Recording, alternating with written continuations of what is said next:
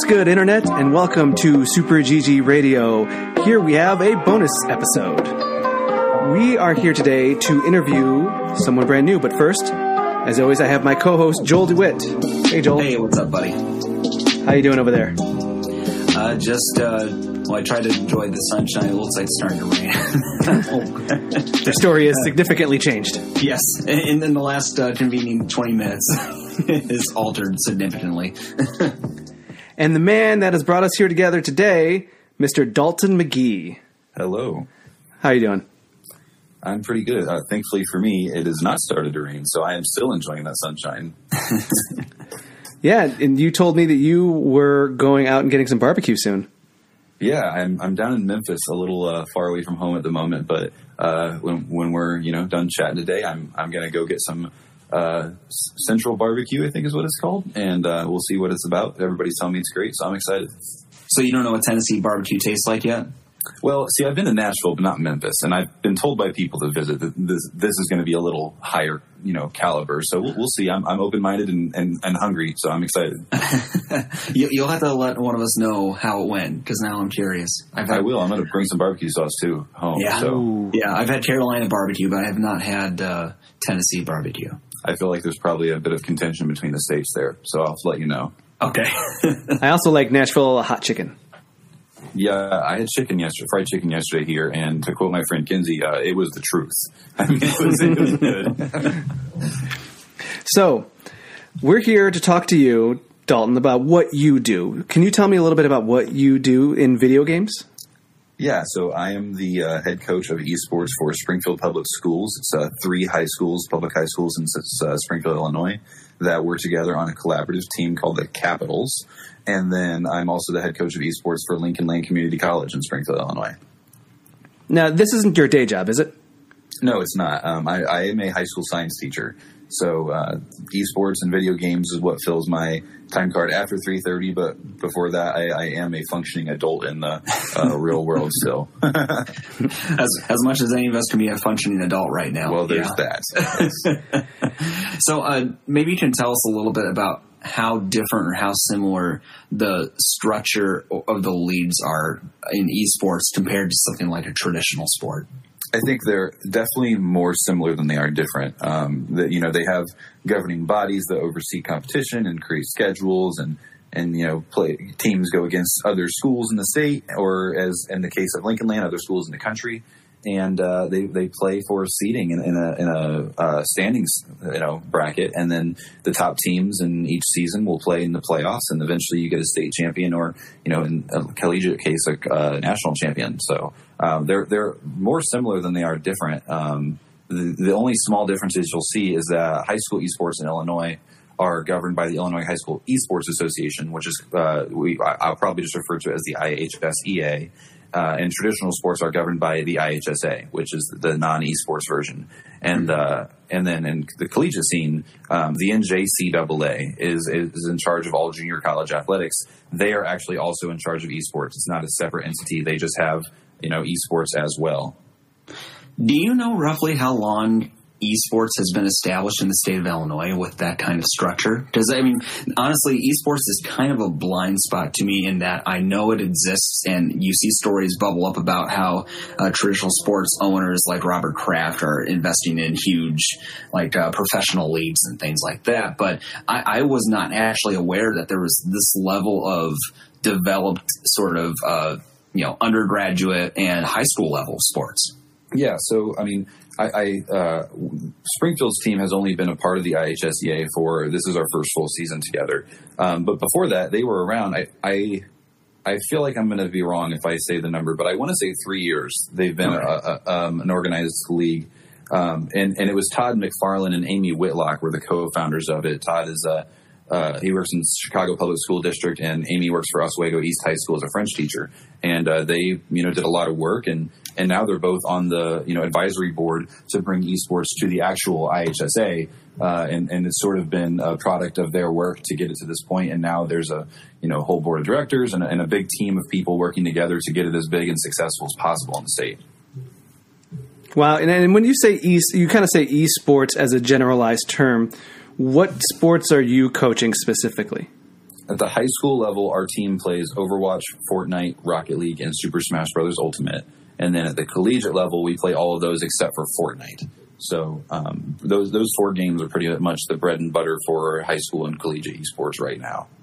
And do you guys have like like again 20 people but five of them are the overwatch team five of them are the fortnite team and kind of split that way or is it everybody plays everything uh, so yeah, everybody is very specialized. When at the level that these kids are playing these games, I mean, just like you, when you think of a football team, you know, the quarterback to be the best quarterback on the team, he needs to be doing things to you know practice for that, and he's not going to also be the best running back on the team. Um, sure. And and so it's the same for esports. And uh, on my team of 55 kids for the high school team, only three of them play two games. Um, and, and those three are exceptional gamers and really good at what they do.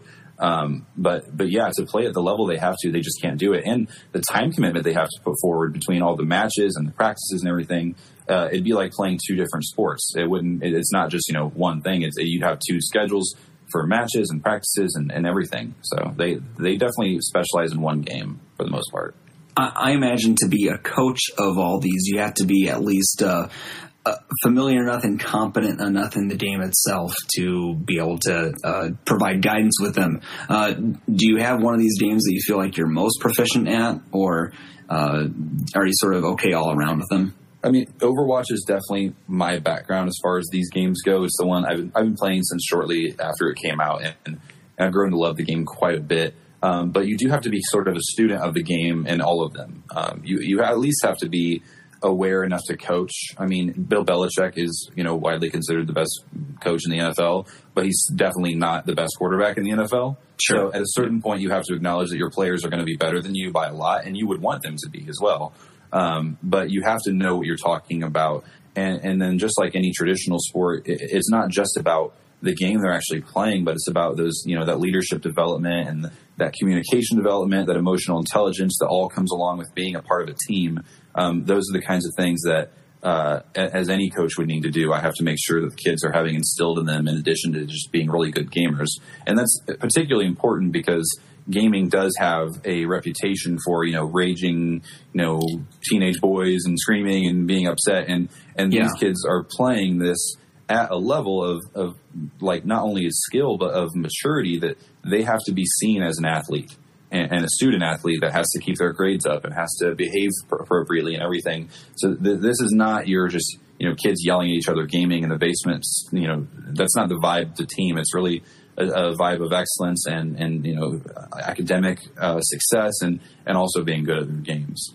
And, and, that's a great point. I mean, uh, do, do you find yourself sometimes having to work against that kind of pre-baked stigma that competitive video games has?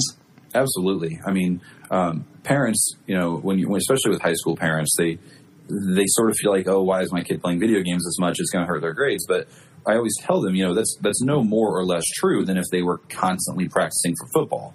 Or mm-hmm. you, know, you know, it's not what they're doing that hurts their grades; it's the time commitment. Sure. And so um, for that reason, what I've done for the high school team to fight that stigma is we actually have a higher grade requirement for our esports athletes than traditional sports athletes have. Um, and, and, the IHSA, the traditional sports athletes, um, they are still eligible if they have one F, so long as they have a 2.0 GPA. And for our team, if at any point in their uh, weekly grade checks a kid has an F, they're ineligible that week and and they know that. And so wow. it's a good point. It's a good selling point to parents because I just tell them, listen, you know, I promise you, if they're on our team and they're playing games, they also will not have Fs because no matter whether they're the number one t- kid on the team or you know the, one of the bench players, they will not be participating in the match that week if they have an F and they know it. And so um, tangible things like that are good ways to fight that stigma. But at the end of the day, there will always be people that just don't get it and you kind of just have to take that with a grain of salt and just know that and move on and do do it for the kids and you know not for the people that are complaining that people are playing video games you know? Is there is there more of a visibility check as well as far as like their online presence goes? Because you know you have these people who are streaming at on their own free time at home and they get into trouble with these situations. And it doesn't even take uh, someone who's like say a Twitch streamer, they started streaming the you know NASCAR and F1 via you know esports video games because we can't have these sports competitions right now, and all it took was one stream, and all of a sudden someone says something inappropriate, and now one of the guys is fired from NASCAR. Yep. Um, so what our general rule of thumb is that um, if, if they are wearing team like equipment or a shirt or or if they have the team logo on their stream or whatever the case is, if they are representing the team, they have a high expectation of conduct. And and anything they do, whether it's during an actual practice or match or just on their free time, if they are being representative of the team, they're going to be held to those standards that the school and the team has laid out for them. Uh, that being said, if they're not, if they're on their free time, I mean, we're not going to go police all their Twitch streams and you know tell them what they are or are not allowed to say. At the end of the day, that's their responsibility. Um, so as far as looking out for that, I always make sure I'm looking out for the team and and the representation our team gives. And if a player does something egregious, thankfully we haven't got there yet, mm-hmm. or hopefully ever in our situation. Um, but if we get there, then we have a you know a code of conduct lined out, and we have administrators and parents, and we just keep the communication as high as possible so that everybody knows exactly what's going on. Um, but for the most part, we avoid problems like that because to even get on our teams, uh, both for my high school and college team, uh, it's not just a tryout. They actually have to, they also have to go through an interview process. And there's some questions that I put together that sort of have helped me figure out: is this the type of person that you know is is a high quality individual, wants to work hard, takes themselves seriously, or is this just someone who's a toxic gamer that wants to you know play video games more?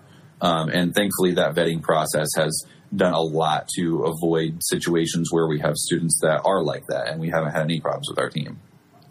So, uh, moving away from a, a, less happy part of this topic, uh, one thing I'm curious about uh, obviously, your teams compete with other teams.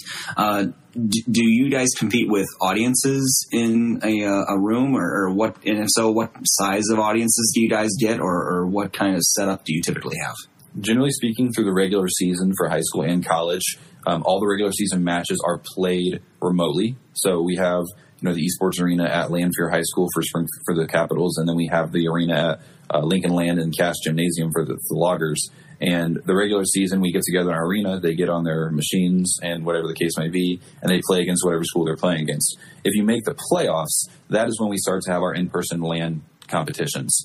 Uh, and so I remember the first exposure I actually had to the IHSEA was attending and commentating at the Overwatch state finals of last season of 2018 2019. And um, there was, I want to say, 60 people in this uh, um, auditorium that were uh, together for each of the teams.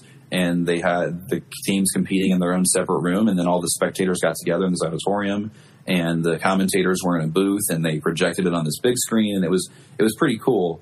Um, and you know, we actually just hosted at, at Springfield um, the biggest high school Super Smash Brothers tournament in Illinois, certainly, and potentially in the Midwest. We're not actually sure. I need to look at that, but we had um, I want to say 160 people 160 to 180 people uh, in attendance watching all these kids uh, duke it out in a really big Super Smash Brothers tournament. Sure. Uh, and so, so it really depends on where it is. Can the facilities host more people to watch?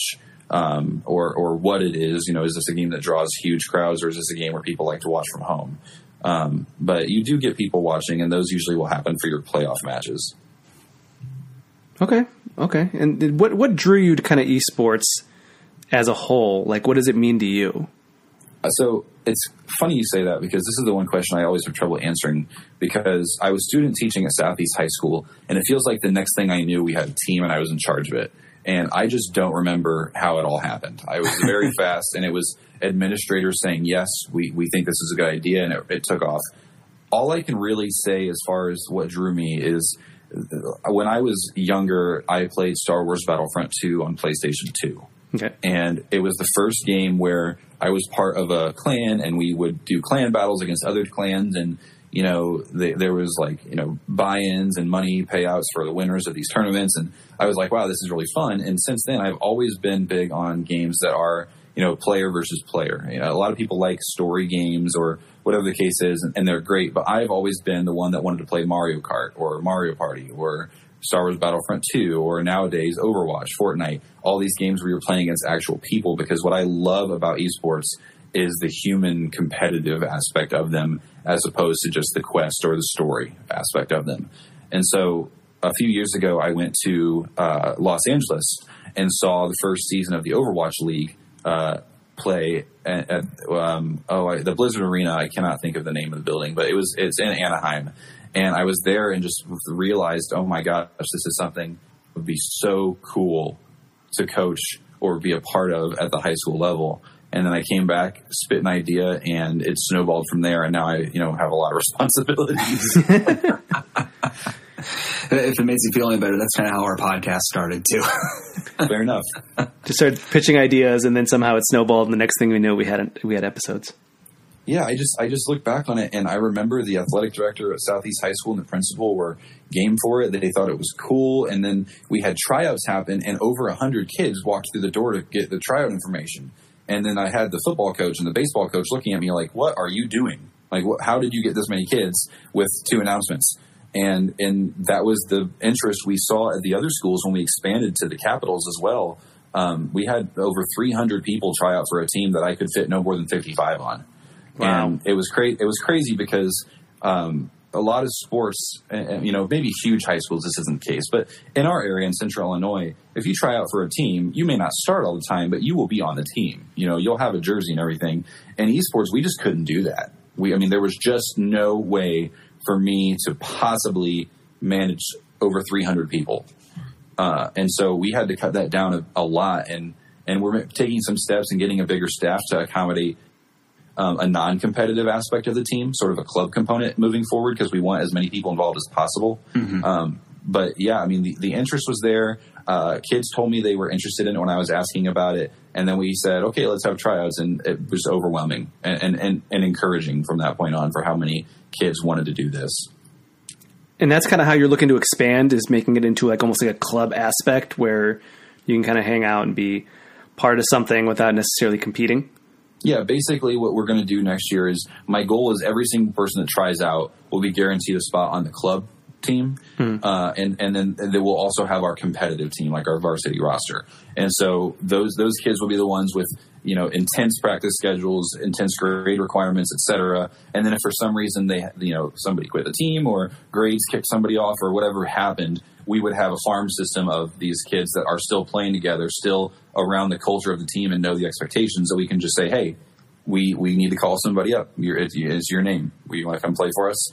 And then you know they have a community that they feel like they're a part of. They have people that they're sharing interests with, and then we also have a large pool of people to pull from that we know care about gaming that we could always fill the team if we needed after that. Almost like intramurals. Yeah, basically is what it would be like. We would have like the varsity team and everybody didn't make it, you're the intramurals. We'll have like you play against each other and and keep things fresh, hang out once a week, that kind of stuff. And then you get to like uh, learn how to be better to the point that you'll eventually get on the team if you, you know maintain. Right. From a functional standpoint, it's it's like um, having a farm system. Really, I mean, like yeah, you know, minor league baseball gets gets the whole purpose of minor league baseball is to make their major league team better. And that's sort of what this would be like. The whole purpose of this club is to create a community where they feel a part of something, but also that we have a strong future of our team. Maybe a freshman tried out, wasn't quite what we needed yet, uh, wasn't quite ready for varsity or JV. Well, they're going to be that much better because they've been playing all along than they would have been had they just, you know, got cut and weren't a part of it for a year. So, continuing on wh- how you're expanding your idea, are you moving into trying to encompass more to it? Like, are you trying to organize more groups in schools, trying to break out into the Chicagoland area?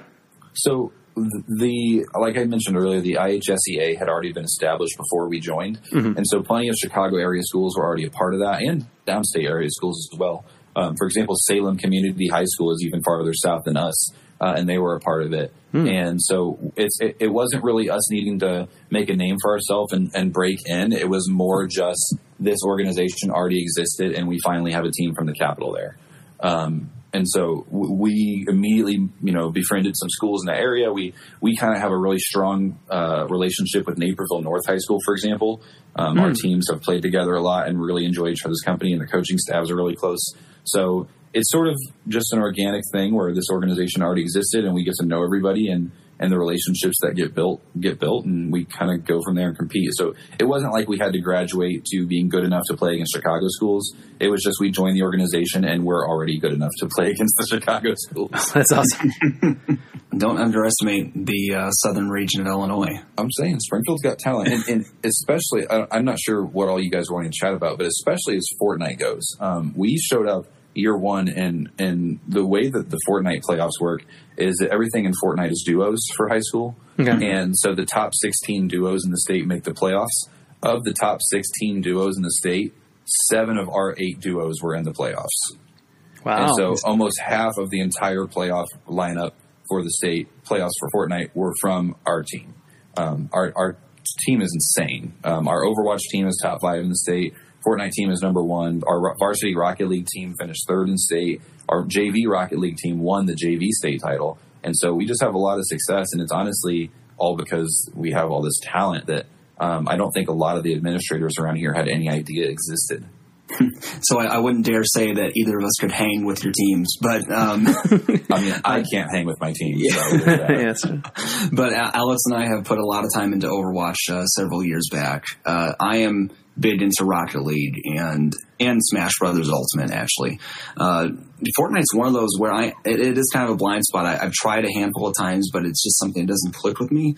And I think it's the it's the shooter aspect coupled coupled with the uh, battle royale and the building stuff is sort of like the extra step of gameplay that sort of uh, is my skill ceiling limit. And so uh, I'm I'm fascinated when I watch people play that game because the rate at which people can build these structures while moving on the fly and shooting at people and covering is just mind boggling. It is, and I always tell people because I play Overwatch primarily too, and the difference between Overwatch and Fortnite is that when you shoot at somebody in Overwatch, they don't suddenly turn into a ten-story building, Yeah.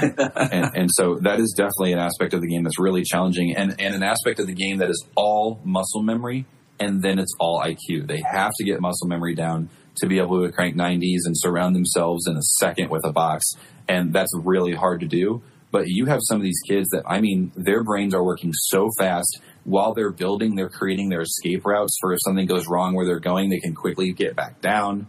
And, and it's just the things they do blows my mind every day. And uh, I agree with you. Fortnite is one that I, I will never be that good. I will always be the ground warrior who hopes my team will build around me. And I just hope that I have a good shot for when it matters. So uh, you mentioned uh, part about how you train up. Uh, outside of obviously they play the game itself to train, but are, are there any exercises or routines you go through with your competitors to help them build some of those abilities outside of a video game? So it um it, it depends on the game. And when you say outside, do you mean like like a physical exercise before we start kind of thing? Yeah, something like that, or even like uh, you, you mentioned about like uh, dexterity and things like uh, any sort of physical exercises or routines that you might do to prep. Yeah, so uh, obviously with esports, you don't have the the you know chance of risk that you would have in football, but um, there there are certainly injuries that can happen in esports, and so we do try to make sure the kids know that um, you, you have to do warm ups, whether it's you know wrist rolls or or, or you know str- stretches where you, you know, like extend your arm forward and your your palm flat, and then you pull back on the top of your fingers, that sort of stretch, um, things like that. They would do to make sure that they're avoiding rapid stress and, or repeated stress injuries or issues with carpal tunnel or anything like that that has actually ended some esports athletes' careers um, Sure. because they didn't take themselves seriously. And the other thing that's really important that if someone's listening to this and they want to know, you know, why am I constantly sore after gaming for all these hours is posture. And thankfully we have really, really good chairs in our esports arenas that um, are built to help their posture. And then these kids use these chairs in the arena and they go home and they think, oh, why am I sitting, you know, like a banana right now? And I, I, need, I need to sit like I was at the arena. And it's sort of just an overall wellness um, expectation, you know. Are you sleeping enough? Are you drinking enough water? The, like you said, we were just talking about you know building 90s and Fortnite and these builds these guys have. Um, the smallest difference in reaction time will make the difference in whether one someone wins a state title or not. And and so that that reaction time is only there if they're getting enough sleep, they're getting enough food, they're drinking enough water. I mean, these pretty basic things that high schoolers are not good at.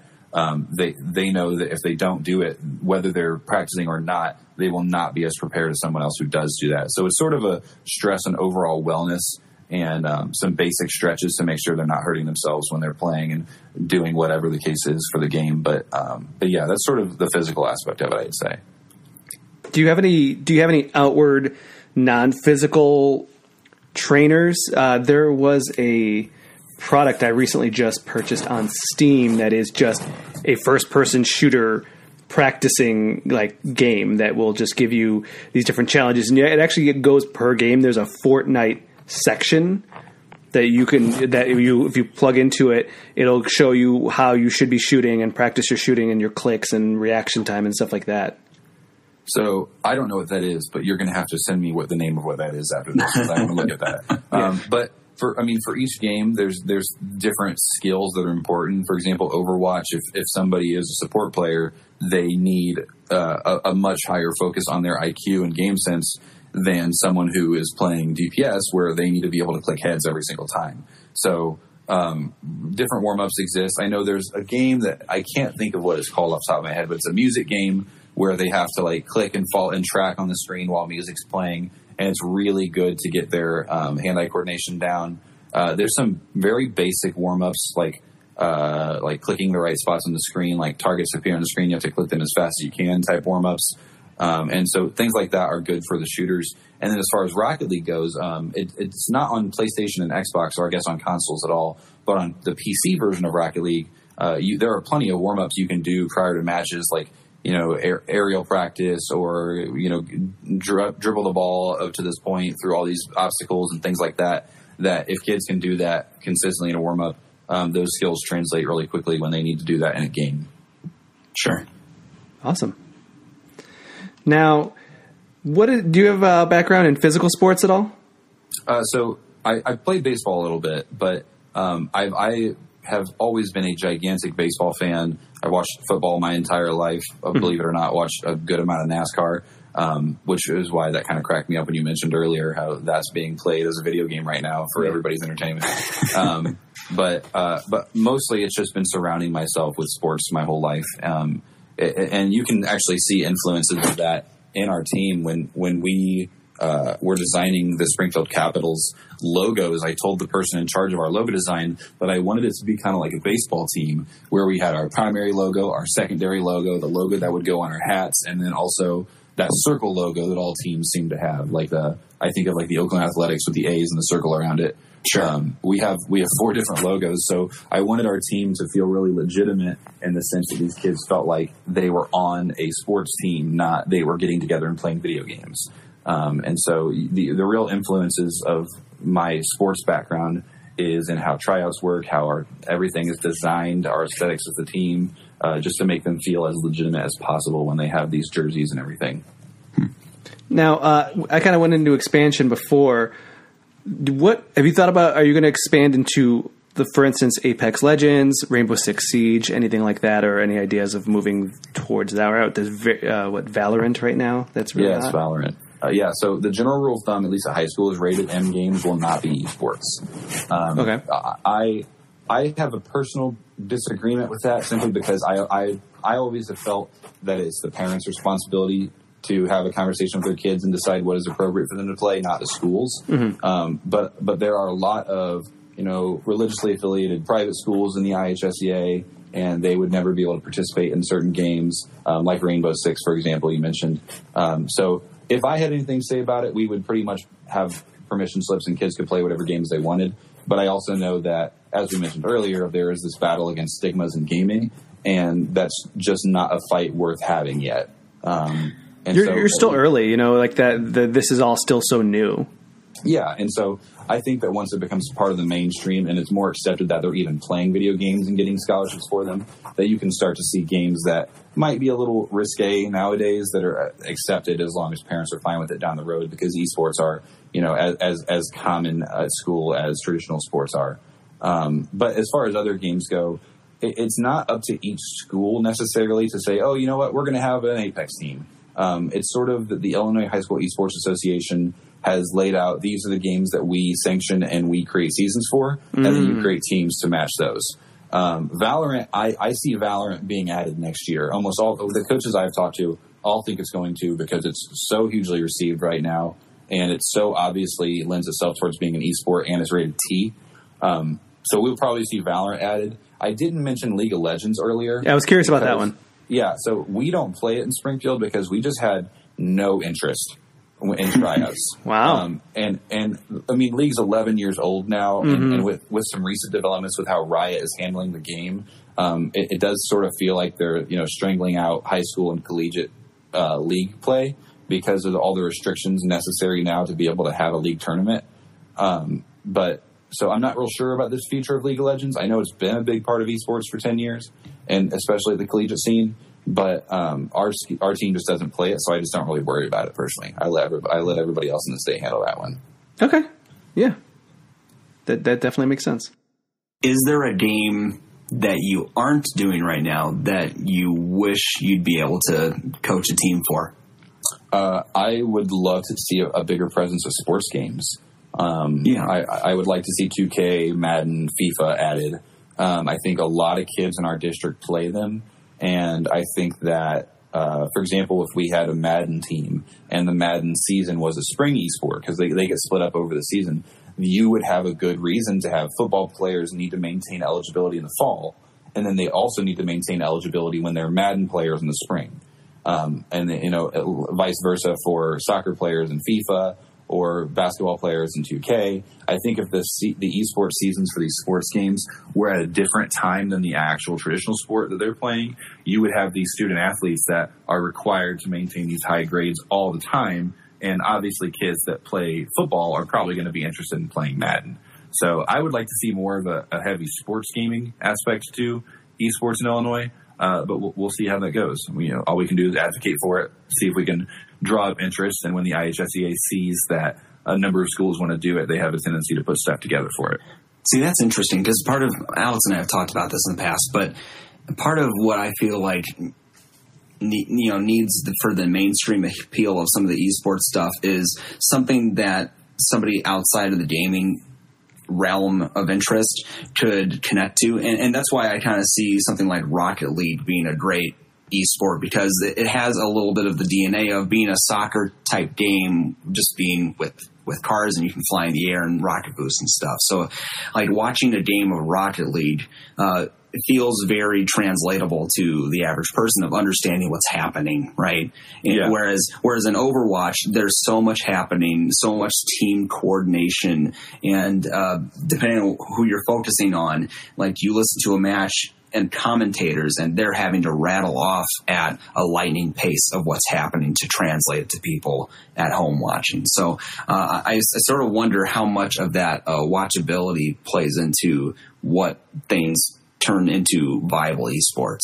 Yeah, it's definitely a big part of it. I think a, a a big part of what makes a successful esport is its you know audience ability, and Rocket League I think is the perfect esport uh, or sort of like sort of gateway esport for lack of a better term for people because you know the average person has a, a basic understanding of how soccer works.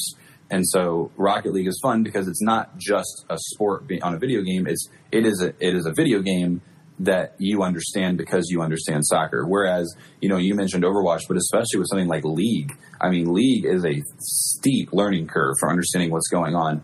I still have no idea what's going on, and I've watched it a lot. and, and so, um, I think that the, the the esports that will be really successful off the bat, um, or at least to a broader audience, will be the ones like Rocket League, Madden, 2K. Uh, you do hear some pushback from people, like maybe you know Madden gets streamed on Facebook a lot right now. There's a lot of NFL players playing in a Madden league against each other right now, and uh, the only pushback on it is, well, why would I watch this when I could watch real football?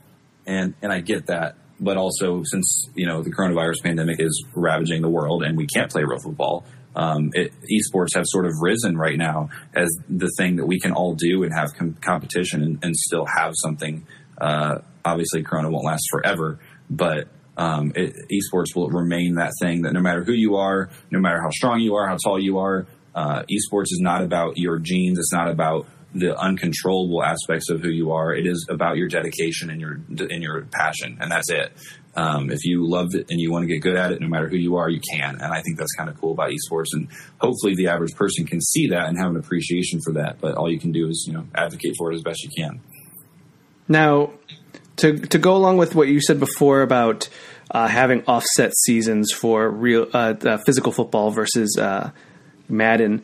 Uh, that is, it's an interesting concept because it would then lead to people having to hone these two sets of skills between being intellectually and dex- uh, you know intelligent, and then having these also these uh, ability to be dexterous, you know, using your hands and quick thinking, and then adding that to okay, well now I have to physically be fit enough and to be able to do all this extra activity. It would it would give a, a well rounded experience in in my head about what Yeah, somebody could do. I completely agree. I think that um, you know a, a number of uh, student athletes play two sports, but if if they have only ever done something that makes them run faster in college or in high school, then uh, that that's going to be what they do. Uh, but like you said, if, if they have these experiences that force them to be well rounded, they'll head to college, in my opinion, more equipped to handle the real world, um, both in critical thinking and in their you know physical health. Now, let's let's talk about you. Okay. What what are you playing? Uh, so I, ha- I mean, I, I will always play Overwatch. I, it'll always be there, and I'll get on and play with friends. Um, I have been playing a lot of Star Wars Battlefront 2 again uh, because the 2005 version of the game is available on Steam for only ten dollars right now. Okay. And so I saw that, and I went, "Okay, time to play this again." And I've been having a blast. Um, that's sort of my uh, blow some steam off game because I mean, as you might imagine, when when I'm constantly surrounded by esports and, the, and these games that we play, um, I need a break from them occasionally. And so, Star Wars Battlefront Two has sort of been my uh, relax. I, you know, you're good at this, just enjoy it game. Um, but I but I, I I play all of them to a certain extent, except Rocket League, um, only because I haven't had the time and I am so bad. Um, I could get there, and I, I certainly have a Rocket League coach that's trying to get me there, um, but I am just awful. And so uh, I, I play a little bit of all of them, to be perfectly honest. Wait, you So have, you have your own coach? Uh, yeah, so my coaching staff, at, at least at the high school level, um, I am the head coach of the team. I also have a coach who is our Rocket League coach. I have a Super Smash Brothers coach, and I have a Fortnite coach, and then I double as the Overwatch coach. And uh, our staff, uh, we all help out each other when needed, especially when one season is kind of at a dip and not a lot is on their plate. Um, but I could not do it without a staff that big, and I want it to be bigger. Um, and so we're we're potentially looking to get more coaches, and even within the game, you know, we have a captain on each team that But has a leadership role. But I mean, he's he's coaching you. Uh, well, he will be coaching me unofficially, yes, uh, because Lord knows I'm going to be unable to get good without him, and then my players carrying me to a, a, a falsely high rank. I'm sure will happen. Um, but uh, yeah, aside from Rocket League, I do pretty much play all of our esports we've been talking about, and then Star Wars Battlefront 2 I play. Um, MLB The Show I play a lot of. Okay. Uh, I've been playing that since it came out, since it the 2008 uh, installation. I've played every year of it, and um, and then I also play a lot of Star Trek Online for when I need a little more creative medium and, and sort of a grindy story mentality. That's been good. That's even another one that's been going on for a long time. Yeah, it has. I think it just celebrated its 10 year anniversary as well. I've been playing it for about seven. Um, it, it's the only game that my dad and I both play. And so, um, we'll both play together, I would rather say, because he's not even close to me in MLB The Show um, and, and just doesn't enjoy playing against me at this point. But uh, but we do play Star Trek Online together, so that's also ha- doubled as a sort of cool thing when we're not able to be around each other. Really, um, we can get on STO and play together, and, and I really enjoy that about that game. So uh, yeah, see, I call them like my time wasters, where I'm just like, well, this is the game I'm going to be trying to get good at for a very short period of time. The like, because uh, I I bought the Apex Legends Battle Pass, and I'm like, well, this is the game I'm playing now for a while, and I got good at it, and then I stopped playing for a week, and I came back, and I was like, oh, I lost everything now. Yeah, I uh, I'm trying to think of what my big time waster is. Right now, it's Madden because I used to play it all the time, but I, I haven't really played Madden seriously since they restructured the game and added the Ultimate Team and all this other stuff to it. So I got it, and uh, I thought, well. Play it for about a week, and I went, "Wow, this is not the same game it used to be. It's still a lot of fun, but I am not as good as I used to be." And so, per, per, currently, I'm trying to work on getting back to my former glory in Madden. Um, but that, that's that's pretty much my time waster at the moment. So now we've kind of gone how you've been growing and con- you know con- taking care of everything with uh, with both high school and collegiate levels. How do you see kind of esports growing further? Do you think that it'll be more normalized over time? Do you think that there'll be more in conjunction with traditional sports leagues, and you'll see more like minor and pro leagues. How do how do you feel about seeing it branch off into different areas in unique ways? It is really so hard to predict that, and and I only say that because um, you know prior to our chat today, one of the things you mentioned was um, how oh man, now I've lost my train of thought. I'm going to come back to that in a second. I, I will say um, you mentioned earlier Robert Kraft bought a team, and like Yeah. he owns the Boston Uprising, one of the Overwatch League teams, and um, I think that the the money in esports is the first step to its legitimacy. Um, uh, in 2018, esports became a billion dollar industry in the United States. And so that was that's a statistic when Forbes reported that that shocked a lot of people, and they're wondering what all these people are doing playing video games. Um, and so I think that the money needs to be there from above, and then the grassroots power needs to be there from below. Uh, and, and when that happens, that's when esports start to spread. I don't know what's going to happen with pro scene or you know minor league stuff like that because um, now I remember what I was going to say. Um, these games are still owned by private companies, and so they like Fortnite, for example, doesn't really have a serious competitive medium outside of the tournaments that Epic Games organizes still. Because with them being in charge of them, they have all this money coming into them still, like the the Fortnite World Cup and, and these cash cups and all the other things they have going on. There's not like a uh, professional Fortnite league because at the end of the day, these are games owned by companies, not just a game anybody can play in their backyard. You know, Right. and so it's really hard to predict, in my opinion, what's going to happen. The Overwatch League was the first really serious um, traditional sport like league in esports. And uh, that's where you saw teams from across the world where they had, I mean, it really was just like a traditional sports setup, except they were playing video games. Um, that's the that was the first real success story. But the Overwatch League even is kind of falling on hard times right now with some dropping viewership, and they got rid of their minor leagues. Their Overwatch contenders are, is, is coming to an end, and it's not going to be a thing anymore. And so, just when we thought it was really strong in Overwatch League, and that they were like, you know, the the pristine example of what it would be like for you know bridging over to a more traditional feel, uh, they changed everything too. So um, I, I, I wish I knew the answer to that question, um, and I and, but I don't, and I feel like we all are kind of just along for the ride, and to a certain extent at the mercy of whatever these companies that own the games are wanting their games to become. Yeah, that, that's part of what I found fascinating. You sort of touched on a point that I was going to ask you about, in that these are private companies, privately made games, and owned and operated by them in, in an industry where it, it really thrives on sequelization or, or having a new version of the game for the next console drop or something. And so uh, I, I'm kind of fascinated to see you know, if they find a way to institutionalize some of these games. Because for your traditional sports, baseball is baseball. MLB exists, but like they don't own the rights to baseball. Right. know? So it, it adds an, a fascinating wrinkle in that, like, you wonder, does, does some uh, group conglomerate go to, you know, Psyonix and say, hey, we'll buy out Rocket League from you for this amount, and, and now it is going to be just like the Rocket League. you know? Yeah, the Rocket League league. Yeah, because the the really it comes down to is it would the it, will it go more of the traditional sports or is it going to be something completely different? It's I think it's going to be something completely different because, um, even, I mean, League of Legends, for example, hasn't really had a sequel over the last 11 years, and it, it got, has the most playership of any game in the world um, over that time period, and it had tons of money put into it. But even League, I mean, think about how technology changes all of this too. As we get more advanced technologically, games become more advanced. League feels a little outdated um, in terms of its graphics and the capabilities compared to some games being released today. Whereas uh, technology is not going to affect how baseball is played on a field.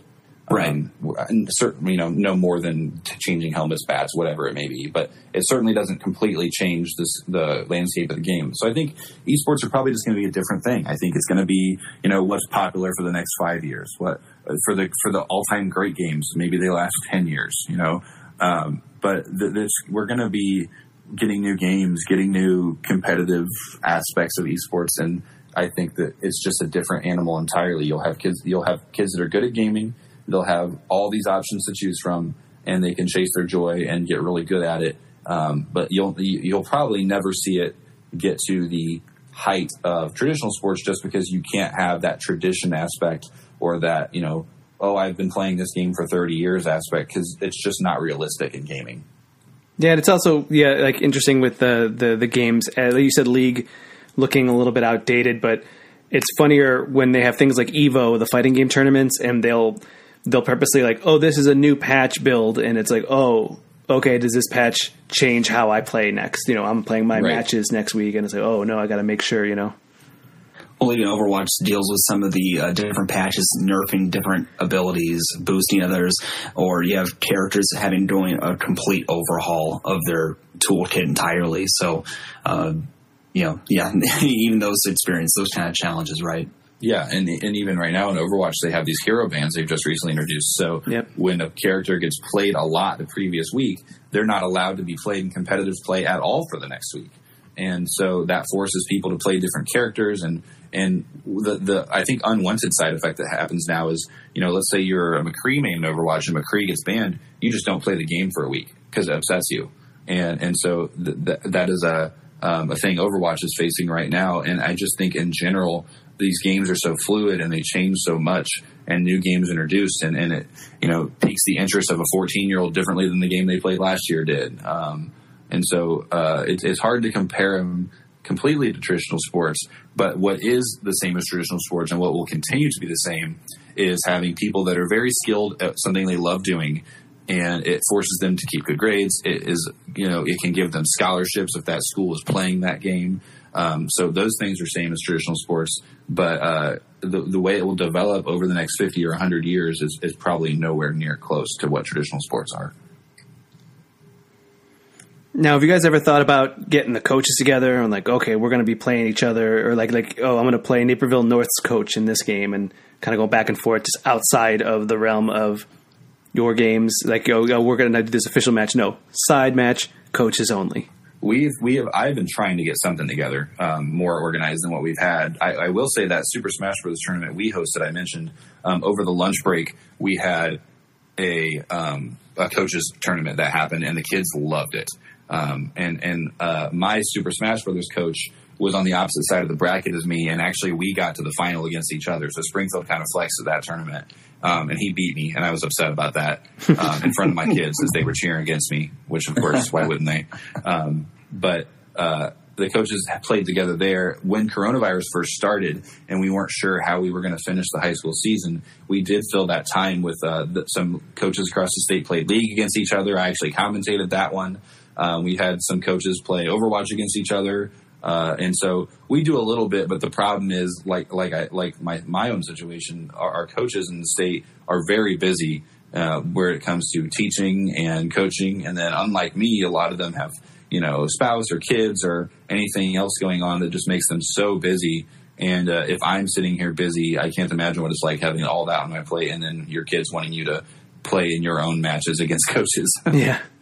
Now, uh, for for me, my last question: When they do things like Evo, uh, the fighting game tournament, there's always these side kind of hustle small games of like the, the Catherine, the puzzle game, or um, I want to say like Lethal League, where it's almost like a tennis kind of back and forth game, and they'll be playing it on the side. Do do your kids have like a little bit of like a side game, or like oh he, we're playing Lethal League over here, or something like that, just for fun or something?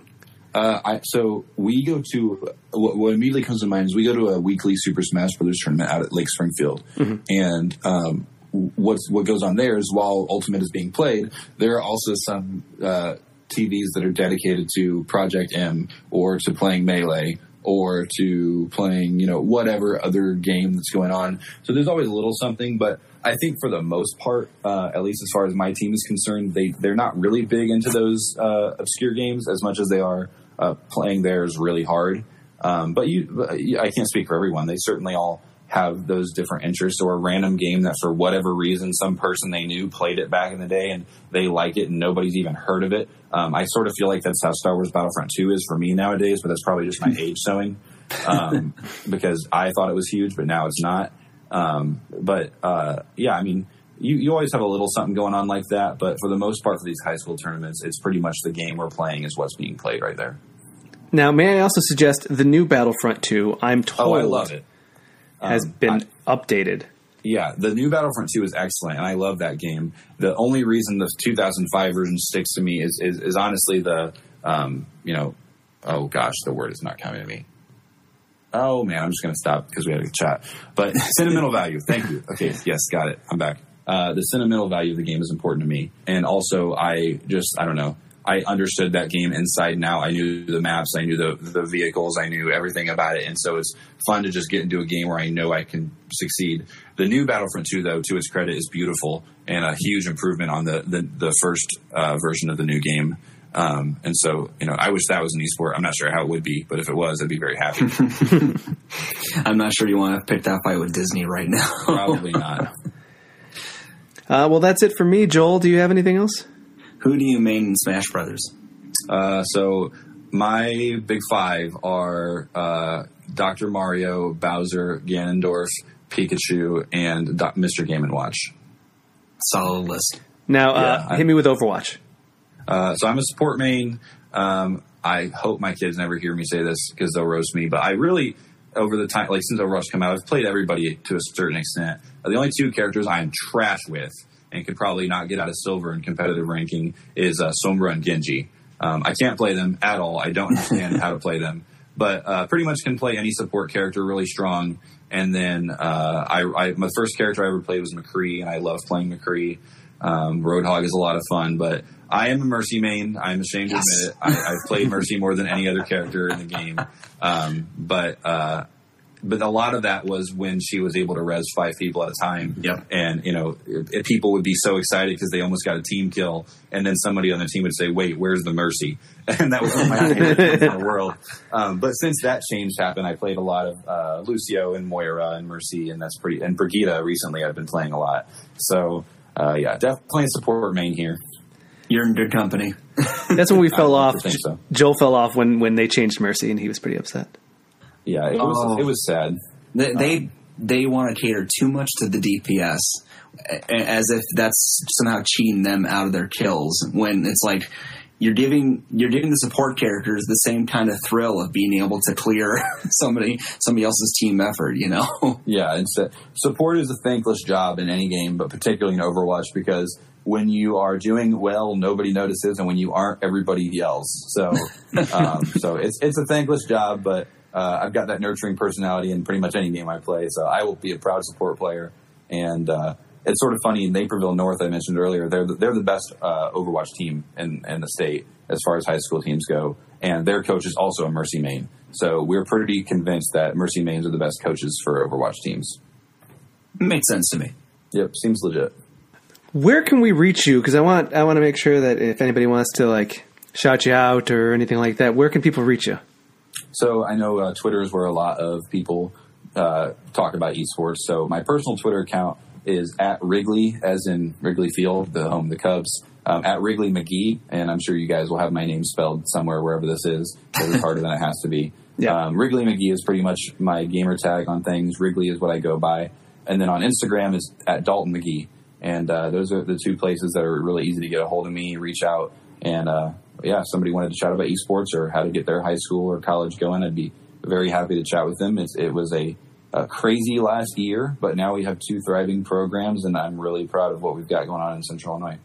Fantastic, and thank you so much for taking your time to kind of hang out with us. And No, it was fun. I appreciate you guys reaching out. I'm, I'm happy to chat about esports anytime because, like we said earlier, it's it's all about normalizing it and people realizing it that it's a big deal. And any chance we can get to have a cool conversation like this, I'm happy to do that.